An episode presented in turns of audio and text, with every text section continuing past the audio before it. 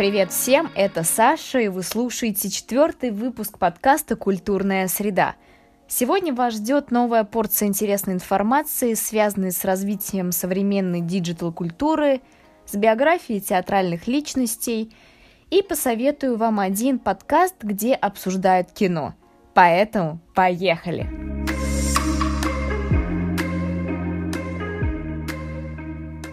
Возможно, вы слышали о проекте винзавода и Restore, сети магазинов техники Apple под названием «Цифровая земля» – Digital Earth. Не знаю, как произносятся эти английские земли. Мои друзья скинули ссылку на эту платформу, чтобы я заценила, как в 21 веке создают искусство. Теперь расскажу и вам. С 23 сентября по 23 октября был прием работ художников, и экспертный состав включил в список произведения, созданные с использованием цифровых технологий. Анимация, видео, работы, созданные с помощью компьютерной графики, нейросетей, VR и ER. С конца 90-х существует одноименная концепция, в которой будущее — это пространство с открытым доступом к научной и культурной информации, где сама технология — это не искусство, а инструмент его транслирования. Им и воспользовались 15 художников, представленных в этом проекте. Проект нацелен на развитие цифрового искусства и открытие новых имен. 8 декабря состоялось открытие платформы, которая будет доступна до 10 января января. В России она не имеет аналогов,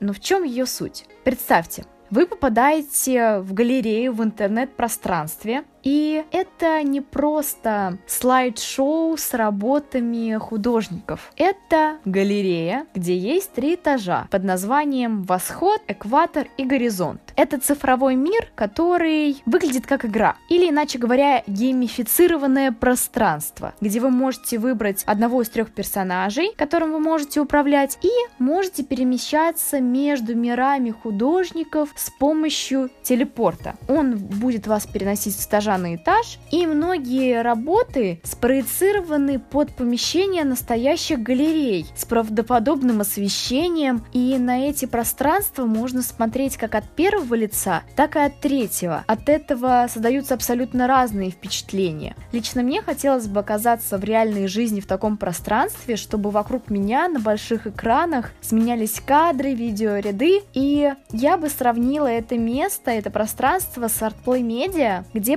проводят мультимедийные показы работ Ван Гога, Климта, и там тоже есть эти экраны на полу, стенах, и как раз в начале января будет один из мультимедийных показов, поэтому посмотрите. В проекте мне больше всего понравились работы Алексея Рябова и Олеся Лялюша. Зайти на сайт проекта можно как с компьютера, так и с телефона. Ссылку ищите в описании к подкасту. Мне смотреть с компьютера оказалось удобнее и проще, потому что работы там больше, и э, можно все рассмотреть. Если вы слушаете подкаст в Яндекс Музыка и у вас не отображаются ссылки, заходите и подписывайтесь на группу подкаста ВКонтакте, там я публикую статьи к выпускам и весь материал, связанный с моими рассказами. А мы продолжаем.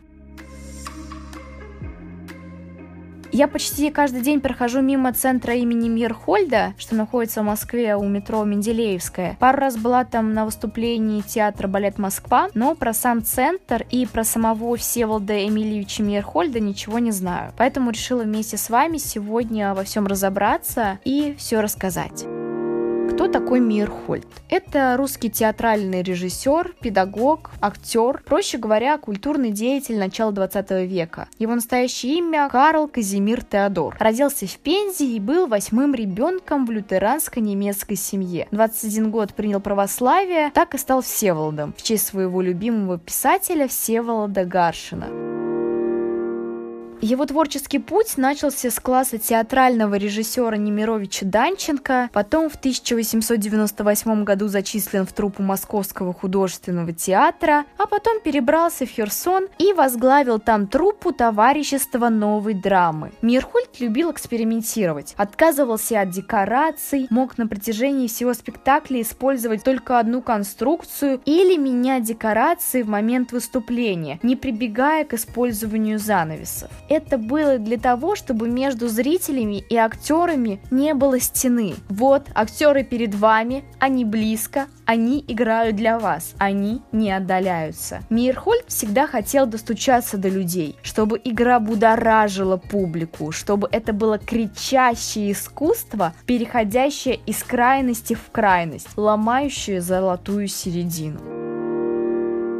Миерхольд был автором техники под названием биомеханика. Это система упражнений для прокачки физических данных актеров, чтобы они могли лучше чувствовать свое тело и управлять им самостоятельно, убирая из своих движений все лишнее, будто оттачивая их. Мейерхольд критиковал метод переживания Станиславского. Он настаивал, чтобы актер шел к роли не изнутри, а наоборот, от внешнего мира героя к внутреннему. По его словам, есть четыре этапа, которые должен проделать актер. Мысль, движение, эмоция, слово. Мысль возникает, ты ее анализируешь на основе того, что услышал или увидел. Потом происходит фаза движения, а затем только эмоция и реплика. Также сама игра строилась на трех циклах. Отказ, посыл и точка то есть сброс. Другими словами, это называют намерение, осуществление, реакция. В пример обычно приводится этюд под названием «стрельба из лука». Человек готовится к стрельбе, меняет свое положение, сгибает колени, отклоняется, делая шаг назад,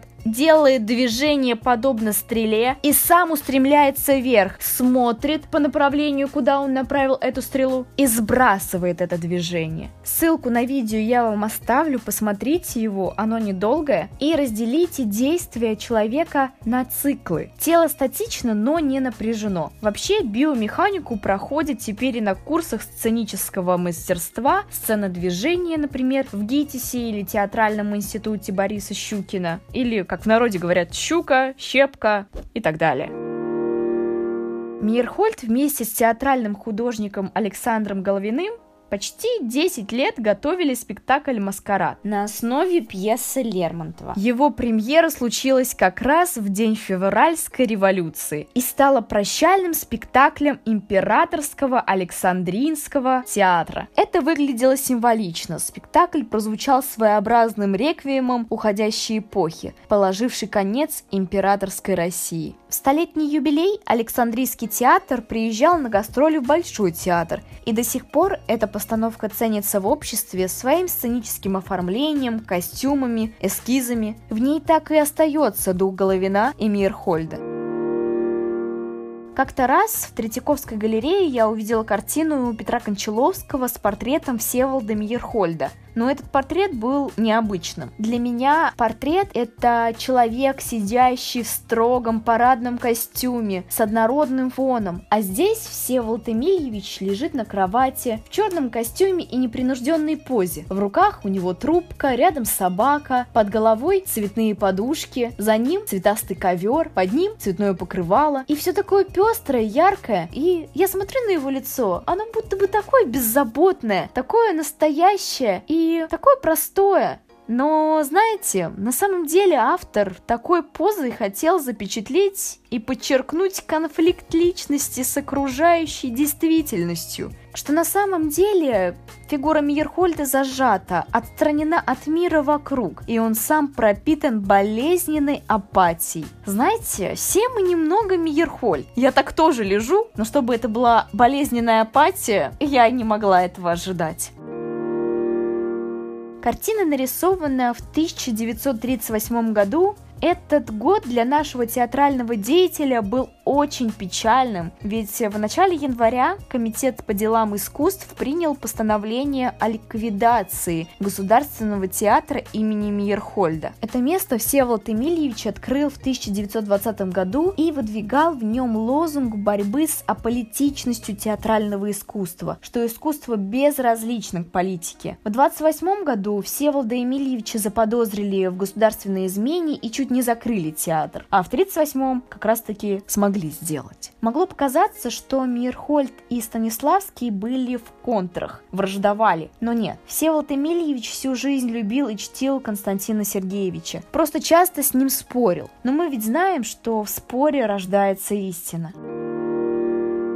В августе этого злосчастного 38 года умирает Станиславский, и незадолго до этого он приглашает возглавить его труппу Мейерхольда. Тот целый год руководит музыкальным театром имени Станиславского и Немировича Данченко, а 20 июня 1939 года Мирхольда в Ленинграде арестовывают, проводят обыски в Ленинградской и Московской квартирах, на даче в Горенках, в кабинете в оперной студии имени Станиславского. Из его жилища в Брюсовом переулке изъяли копии всех писем его супруги Зинаиды Райх на имя Иосифа Сталина, паспорт и билет самого мастера.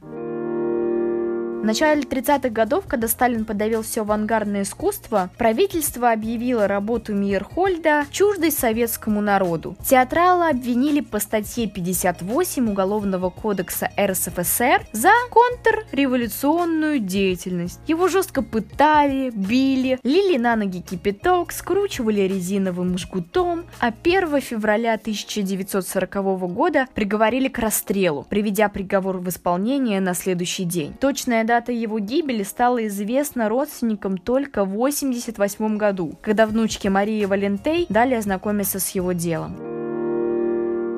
Жена Мейерхольда, актриса Зинаида Райх, ранее была женой Сергея Есенина. И в ночь с 14 на 15 июля 1939 года она была зверски убита неизвестными в московской квартире, где ранее проходили обыски. Сейчас по этому адресу Москва, Брюсов, переулок, дом 12, находится музей-квартира Всеволода Емельевича Мейерхольда. Это мемориальный музей, открытый в 91 году, и эта квартира расположена в первом кооперативе кооперативном доме для работников искусств. Ранее он назывался Дом артистов. На самом деле это вообще неприметный пятиэтажный дом, и его архитектором был Иван Рерберг. Он проектировал Киевский вокзал и здание Центрального телеграфа на Тверской. Он, кстати, совсем недалеко расположен от квартиры. И знаете, когда эту квартиру передавали Министерству культуры РСФСР, предметов быта Мейерхольда и Райх там уже не было. Все восстанавливали по фотографиям, а сын Петра Кончаловского, Михаил Петрович, подарил музею эскиз отца, к портрету Мирхольда, о котором мы говорили ранее. И, знаете, все памятные вещи, принадлежавшие Всеволоду Эмильевичу, приходили от людей, знавших его, и от других музеев. А как тогда возник центр имени Мирхольда на Менделеевской? Его основали, как и музей-квартиру в 91 году, по инициативе комиссии по творческому наследию Всеволода Мирхольда и ее представителя, режиссера Валерия Фокина. Сейчас в центре выступают независимые творческие театральные труппы. Это пространство, где можно высказываться через искусство. Это театр, через который можно критиковать, анализировать и создавать. В этом и сила этого места. Михаил Михаил Чехов, известный театральный педагог, режиссер, сказал о Всеволоде Емельевиче такую вещь. Он ничего не выдумывал, просто видел то, чего не видел другой. Такова была его природа. Мейерхольд каким-то сверхъестественным усилием выбрасывал за пределы реального мира и переносил в совсем иной мир. Это была сверхтеатральность, какая-то совершенно самостоятельная жизненная сфера. После этих слов я еще больше захотела узнать о трудах Мейерхольда, но займемся этим уже в другой раз раз.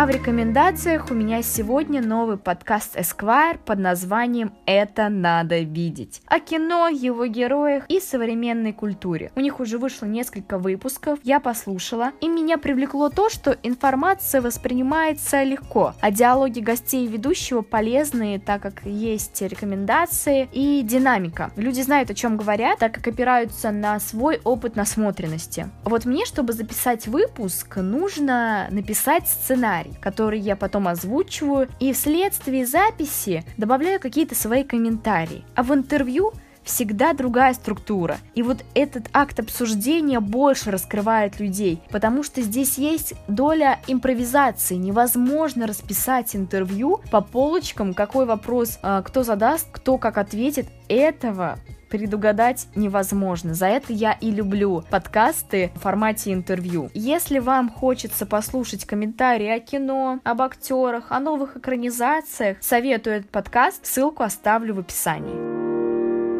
Когда говорила про центр имени Мейерхольда, упомянула труппу «Балет Москва». Я была на их разных выступлениях. Они, кстати, выступают не только в этом центре, но и в Зиле. И их выступления меня всегда впечатляют. Хочу посоветовать вам сегодня спектакль под названием «Все пути идут на север». Ближайшие показы 20 января и 18 февраля. Знаете, такой пластики я не видела никогда. То есть люди способны передать языком своего тела все то, что они хотят сказать, не используя ни малейшего слова. Это настолько эмоциональное выступление, что отвлечься от них вообще невозможно. Они используют минимальный набор декораций, но они его так грамотно располагают между друг другом, так перемещают активно. И ты видишь, вроде бы это обычная какая-то деревяшка, обычный какой-то ящик или какая-то лавочка, но они из этого превращают и горки, чего они только с этим не делают. Я была очень впечатлена, повторюсь об этом. И на сайте написана такая фраза. Здесь есть место конкуренции и братству, жестокости и взаимной поддержки. И в этом круговороте мужских иерархий Сложно не потерять себя. Это такое краткое описание спектакля, но так оно и есть. Очень красиво, очень талантливые актеры, поэтому советую. Ссылка тоже будет в описании. Фух, я прям даже сейчас нахожусь в таком воодушевленном состоянии, рассказывая вам об этом. На следующей неделе будет уже пятый выпуск подкаста «Культурная среда», но он будет на свободную тему. Как это вы поймете позже, но думаю, вам понравится. Встречаемся здесь же через неделю. Всем пока-пока!